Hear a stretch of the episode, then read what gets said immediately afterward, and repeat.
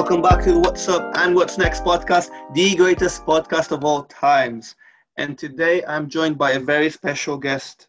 He is someone who overcame the fear of public speaking and ended up creating a company out of it to help loads of other people around the world to overcome the fear of public speaking as well.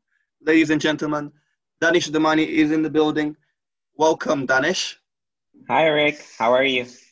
I'm fine, thank you. How about yourself? Doing good. It's a great afternoon today. Yes, it is. Thank you so much um, for taking the time and joining me today on the podcast. Really happy to have you. I want to start off by saying that you have like a really beautiful and inspiring story, and I'd like to get a bit more into it. So, without further ado, could you tell us a bit more about your company, Orai, so, what is Orai and what is the story behind Orai? The story started when I was an engineer. I was in the meeting room, just given a presentation at work, and my manager pulled me aside and she's like, Danish, you can be the smartest engineer in the room, but if you don't know how to present confidently and clearly, you're putting a glass ceiling on your head. With that, you might never become a manager. You might not become a leader. And I got scared and I said, What should I do? And she recommended I join this public speaking club called Toastmasters, which I did, went there religiously week after week, and realized that this is actually a learnable skill. Anyone can learn how to speak more confidently and get power in their voice. And back at work, I was getting more buy in for my ideas, more airtime with senior decision makers. And I said, this is a life changing skill. This is a crucial skill that everyone needs to have. But I had gone through so many hoops to get here and there was nothing that was just a one-stop shop to helping you go from fear to being competent in this. And that is why we created this app Orai which is an ai speech coach that gives you instant personalized feedback on your communication skills and gives you personalized lessons on different areas of communication so that you can improve and sound more confident. I've seen the app around and it's such a really cool mobile application and and the driving force behind it as well the story you just said is really powerful because public speaking is not as easy as it sounds or is not as easy as it may seem even for people who naturally seem more confident at it. And it's great that that is like helping so many people around. And it's like just so cool that you have that on demand feedback in your pocket from your phone telling you what to improve, how can you improve, and many of the features that Orai provides, which I find that are really, really cool. So everyone, please go check out Orai on the mobile stores. I'm sure you'll find it. The thing I want to talk about is communication, because communication is key, and communication is a lot more than what people give credit for. So to start off that question, what is communication to you? Which is a very broad question indeed, because depending on who you ask, communication is different. For me, at least, it is someone speaking and someone listening, and then there being some sort of a back and forth. And I'm going to repeat that speaking and listening. Many times people think communication is just speaking, that's why the term public speaking. But there is so much more to communication, and listening is the half of it. And so for me, improving someone's communication skills revolves around both the visual, the verbal, and the listening aspects. Listening being a key one, right? Because listening is not just hearing someone out, it's also understanding. Isn't that right? That's right. Because many times when errors happening happen in listening, most of the time it's about misunderstanding. It's not like you didn't hear the other person, it's just you didn't hear what they actually meant to say. That leads me to my next question. We see communication as that global tool for us, and that's the natural thing. As we grow up, we develop these skills of communications, however good they are. But now we've come to a time where we have different environments in which we communicate, whether that be in person, whether that be remotely, especially right now, recently with the increased in remote working, which obviously led to an increase in remote communication. What do you see as the differences between in person communication and remote communication? And are there any benefits or challenges associated with them? There are so many differences. One of the big ones is you're not looking into someone's eye, you're not seeing all their body language. And there's some research that says that 90% of communication is in body language. Some might disagree, but a big chunk is. So if you're sitting in front of someone, maybe in an in person conference room, you're picking up on these visual cues like are they attentive? Are they agreeing to what you're saying based on their nodding, based on their stance, based on the way they're leaning forward or leaning backwards? There's so many of these nuances that you may or may not pick up on a Zoom call, for example. So there's all of those differences, but of course there are similarities. When you're on a Zoom call, a WebEx call, or a Teams call, you can put everyone on a gallery view and you're actually talking face to face, just like simulating a real environment.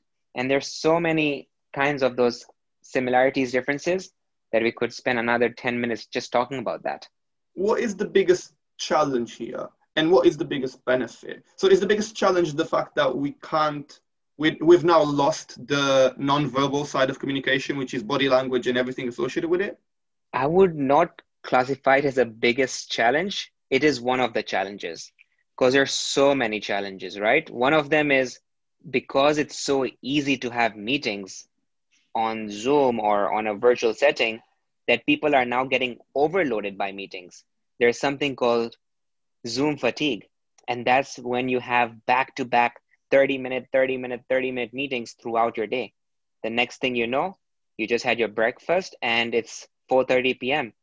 And what did you do? You just sat in meetings.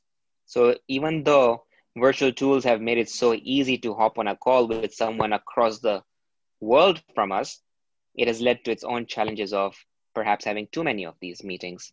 I agree, and I think people are becoming Zoom zombies, if that's a thing. And mm-hmm. I'd, I'd also say that because of those excessive back to back meetings, there's not enough time to actually digest what each meeting has actually touched upon. Because if you're constantly going from one meeting to the other and one meeting to the other, when do you actually find the time to digest the meeting you just had? You don't. So that is a recurring problem these days, which is the excessive amount of meetings, which probably leads to unproductive meetings. Why do you think that happens? Why do we think we have so many meetings and why why is it that not all of them are being productive right now? Well, one of the reasons is what you already mentioned.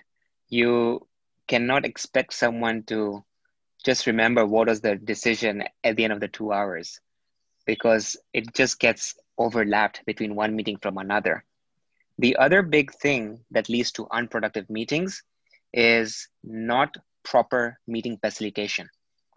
What I mean by that is imagine you have an agenda, but someone comes in and brings up something completely outside and the next thing you know the conversation has gotten derailed you didn't achieve what you wanted to do on that agenda and so the goal of this meeting is to schedule another meeting to talk about this thing that's increasingly happening and i cannot stress the importance of having a meeting lead uh, of having a meeting facilitator whose sole goal is to make sure that everything is in line this meeting facilitator, think of them as like a mountain guide. They are the ones who know the destination, they know the route, they know the weather signs, they know how long the journey will take, and they just have to push the members in the right direction. Sometimes they'll tell them, hey, we need to walk a little bit faster. Or sometimes they tell them that, okay, we are done drinking water on this place. That's how meetings really need to run.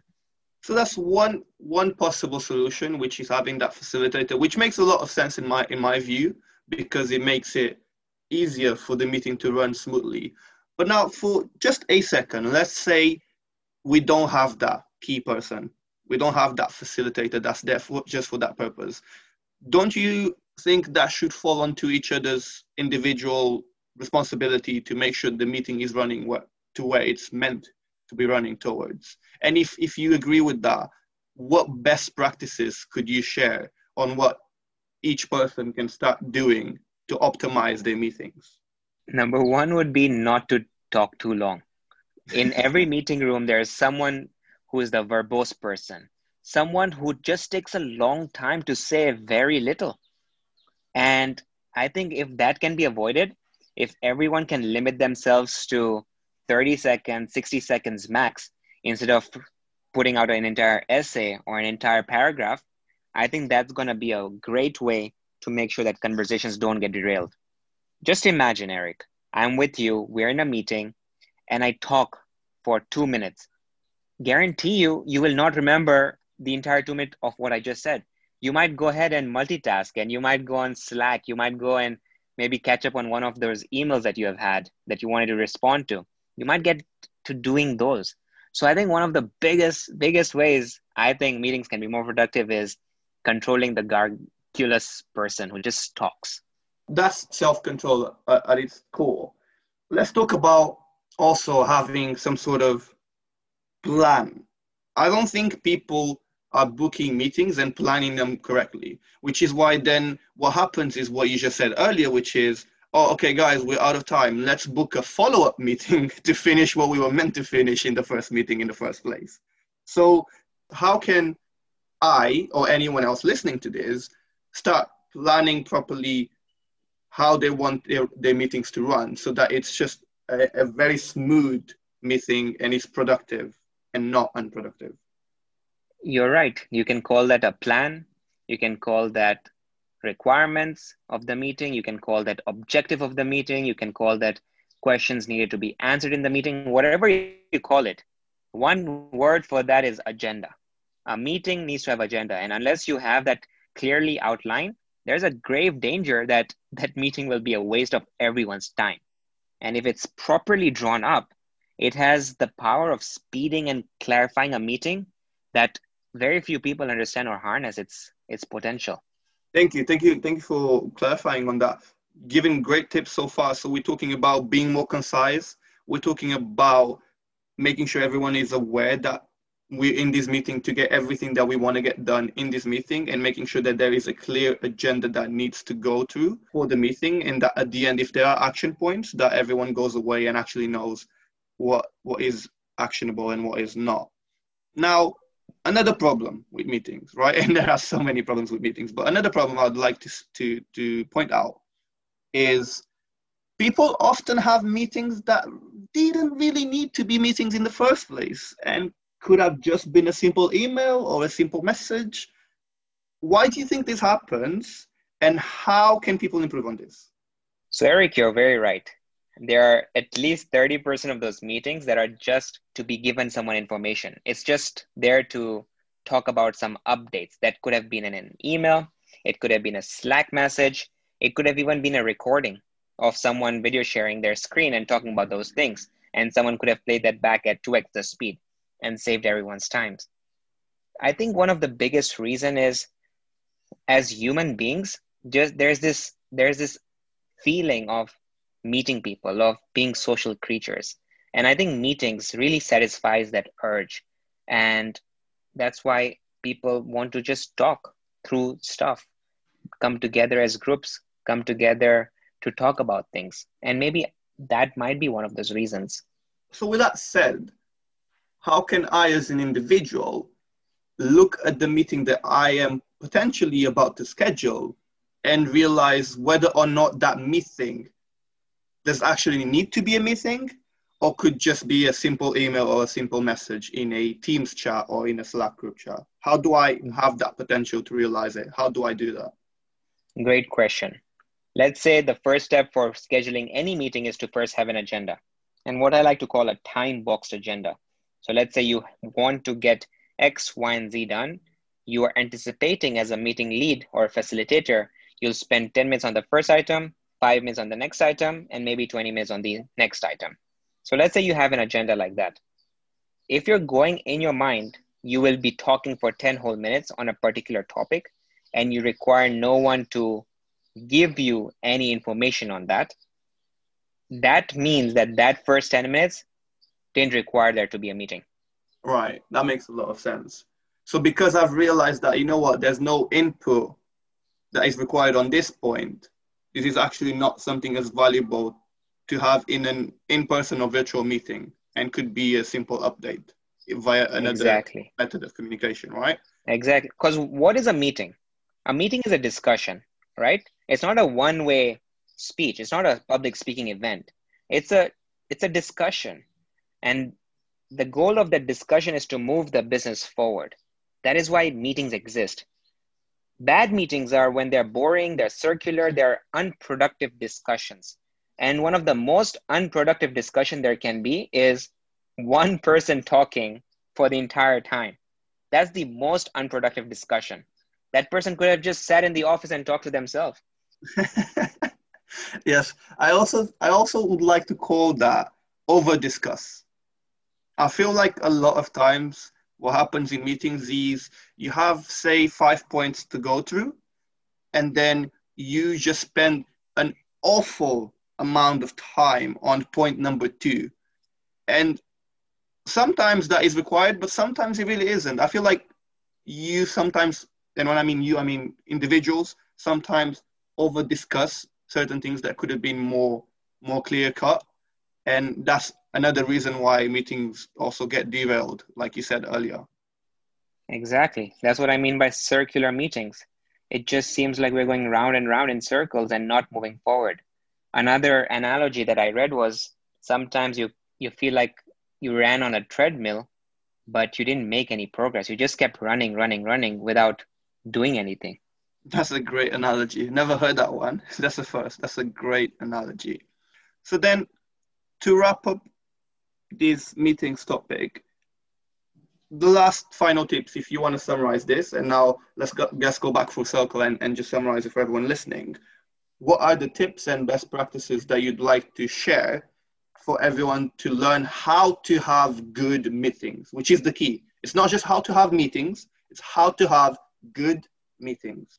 Number one, if you think your meeting is going to be just full of updates and information that requires no conclusion, it requires no decision.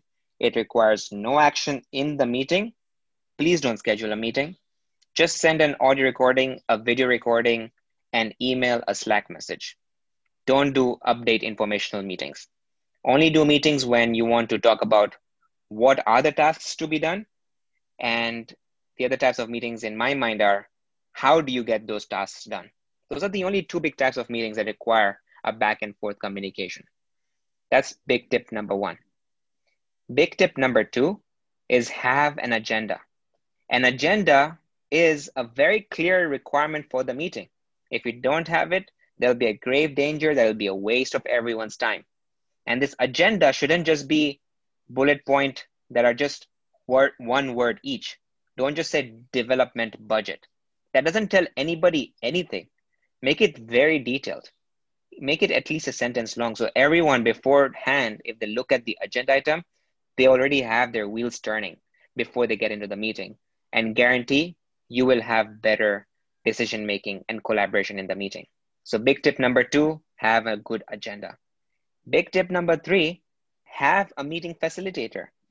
This facilitator is like your guide, the person who knows the destination, who knows the hurdles that are going to come across the way, and he knows how long it needs to take before you reach there.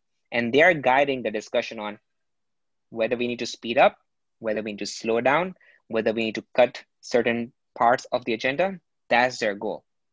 That's big tip number three. Big tip number four is as individuals, we need to control being verbose. Don't take a long time to say very little. If you have the tendency, then just have a piece of paper in front of you, write stuff down, and then be concise when you're talking about your point. And if there are people in the meeting who are not aware that they are very verbose, there are ways of actually stopping them. One, one effective strategy to cut off someone or getting an excuse of cutting that person off is using one or two words that they use in the last sentence and just picking on that. For example, if someone is just speaking, speaking, speaking, and they eventually talk about, so the marketing budget has been on a rise and we have been spending too much. And so just stop them there and say, spending too much? That's very interesting. Eric, do you agree with that? And pass on the baton to someone else. That's an effective way of stopping someone from talking in their track without being very rude. And I think one of the other ones that are also very important is making sure everyone's voice is heard. A lot of times, there's one or two people who take over the entire conversation. But research has shown, particularly one research that Google did on people's analytics to find out which teams are the most successful, they found that teams where each person in a meeting has equal airtime, equal chance of speaking, were 50% more productive. So if you want your teams to be 50, 50% more productive, what do you do? Make sure that everyone's contribution is heard, particularly focusing on minority or female participants. Why? Because there is always that inclination of not getting their voices heard. You will see articles, even today's date, we're talking about 2020, where women will stand out and say that they felt that their voice was not heard. They will say that I get interrupted more than the men counterpart. Why is that the case? Why do we have that bias? We need to become aware of that and we need to solve for these things. And all these things that I'm talking about have existed for years. You can look at meeting research back from the 70s and 80s. These problems have been for decades and they have not yet been solved. And that really makes me question is this a cultural thing or can these problems really be solved? And my team has been taking an active approach, researching into this space and trying to evaluate how can AI, how can technology assist us and make our meetings more effective, make our meetings more productive. And that's one new tool that we're actually working on, Orai for meetings. Think of it as a meeting assistant that might join your meetings, that might listen into your meetings, and look out for all of these things and give suggestions on how you can make your next meeting better. Give suggestions on how you can shave off five ten minutes from your recurring meeting moving forward, and thereby saving everyone's time making sure that your teams are more productive, and making sure that Zoom fatigue doesn't happen. Thank you so much. That was an amazing, detailed amount of tips that will be so valuable for everyone listening, including myself. And I'll take a lot of what you just said on. To reiterate just your last point, I think it's really important that everyone is included because, based on studies or not, one thing is for sure the success of a team, in my opinion, will always be derived to the people, right? How involved people are, how engaged people are. Because if someone doesn't feel like they are a part of, or if someone doesn't feel like they belong, then they won't put in as much. And this is like a natural thing, and it's just my opinion. It doesn't have to be anyone else's opinion, but I do I do agree with your point strongly about everyone being involved, everyone getting a chance of getting their voice out will increase productivity, but also make a team more successful.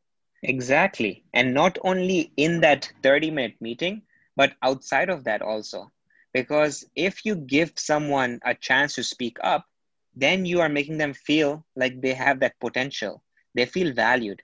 And if you don't give them that chance to speak up, then that reduces their internal expectation and their internal potential of themselves it actually stunts their growth so you bring someone in can actually have immense immense changes on their personal individual growth trajectory but also on your teams this also raises another question in regards to meetings which is like people normally tend to have meetings and just invite every single stakeholder involved my question here is sometimes not every single stakeholder needs to be a part of that meeting.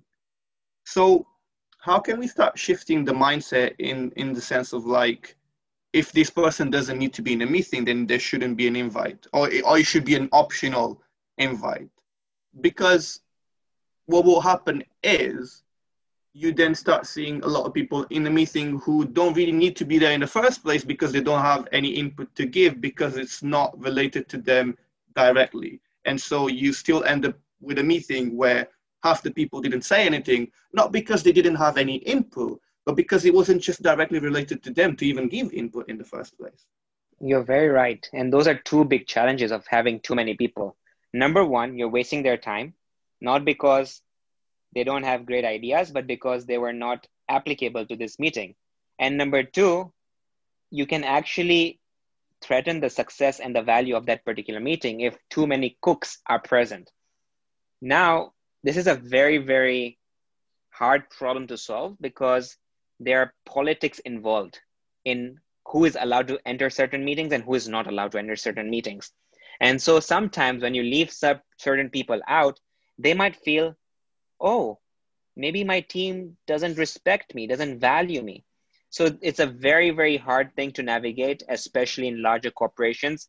But in small teams like mine, a small startup, we can actually, as leaders, give that direct feedback. Not by shaming people, but taking them on the side, giving them the facts that, hey, there were eight people in this meeting, but only half of them spoke. Do you feel like we needed the remaining people for next time? That's a great way of giving someone feedback. Not by saying you did a bad job in inviting everyone. Give them the facts. Tell them about who spoke and who didn't speak. Those that's a great way of giving feedback, and that's the best way of making sure that we don't repeat those mistakes the next time. I agree with that. And I also say that's one approach. The other approach I was going to mention to that is I think we need to start normalizing people who are in the meeting who clearly are not required there and who clearly don't necessarily need to give input into that meeting to just drop off the meeting. And I think that's something that I saw and I read somewhere that that was one of like Elon Musk's like tips from an email that he sent to one of his companies about normalizing people dropping off meetings who clearly are not required there. And and that goes back to your point again. It may it may it may look rude or it may look disrespectful, but maybe there is a, a, a gap that needs to be bridged there. I don't know if you agree with that or if you have any thoughts on it.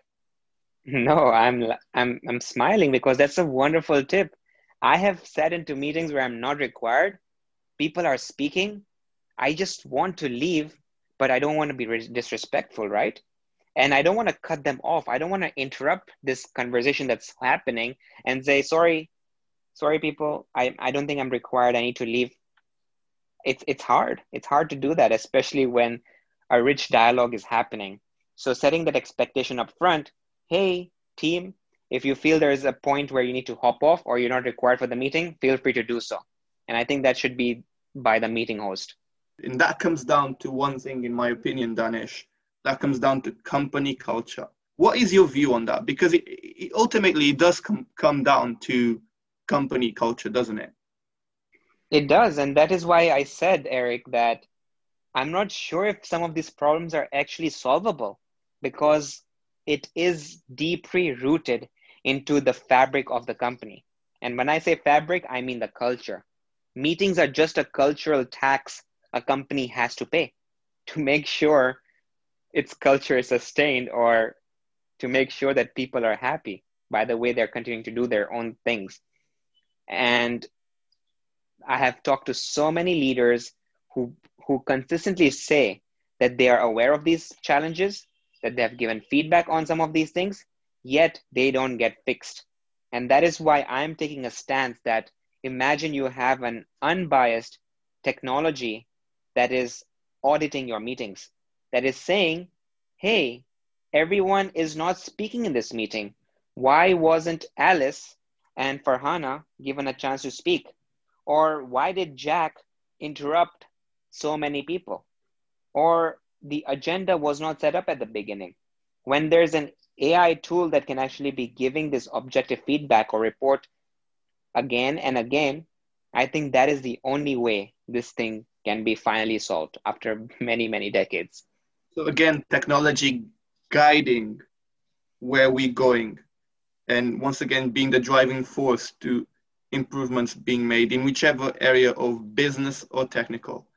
Thank, thank you so much. I'm really, really excited for, for what Orai is going to bring. And it actually was going to be my last question, but I think you covered it a bit earlier. But I just wanted to ask you because you are the co-founder and CEO of Orai, and I may not get many chances like this again. so I just wanted to ask you, what what is the future? What is in the roadmap? I know you mentioned Orai for meetings, but is there anything else you'd you'd like and can mention for for Orai? So when we started Orai, right, our vision was to help people improve their communication skills, and that still stands. Three and a half years since we started. Initially, we were an app we're still an app, so anyone who wants to improve their communication skills can go ahead and download the app. It'll give feedback on your ums and uhs, how fast or slow you're speaking, whether you're being too verbose, all of that. But now we want to take it even further. We want to be where you are speaking. We want to be like Grammarly, where wherever you're typing, you're getting feedback. Wherever you're speaking, Orai will listen and give you feedback. So that's that's where the future is for Orai that's really cool. I'm really excited to to see that happen and to follow it closely. The last question I have, and this one is for you, is Danish, what's up and what's next? What's up? Life is good. Always have to be thankful of that. Anyone listening, take a take a breath, take a time out, and just be thankful for everything that we have and everything we may not have also. What's next? Well, hard work continues. Leaving this podcast, hopping on to my next Zoom meeting, because that's the world today, meeting after meeting, but definitely trying to practice some of the tips that we talked about today. Thank you so much. It's been an absolute pleasure, a privilege, and a blessing to have you here to share like your insights and your knowledge and your advice on the topic of communication, public speaking, and how to have good meetings. Thank you so much for your time today, Danish. Thank you, Eric, for being a great meeting facilitator. This was a meeting, I think, also where you asked the right question and you steered us in the right direction. Thank you. Thank you so much. And if you guys have enjoyed today's episode, then please make sure to listen to the next podcast to find out what's up and what's next.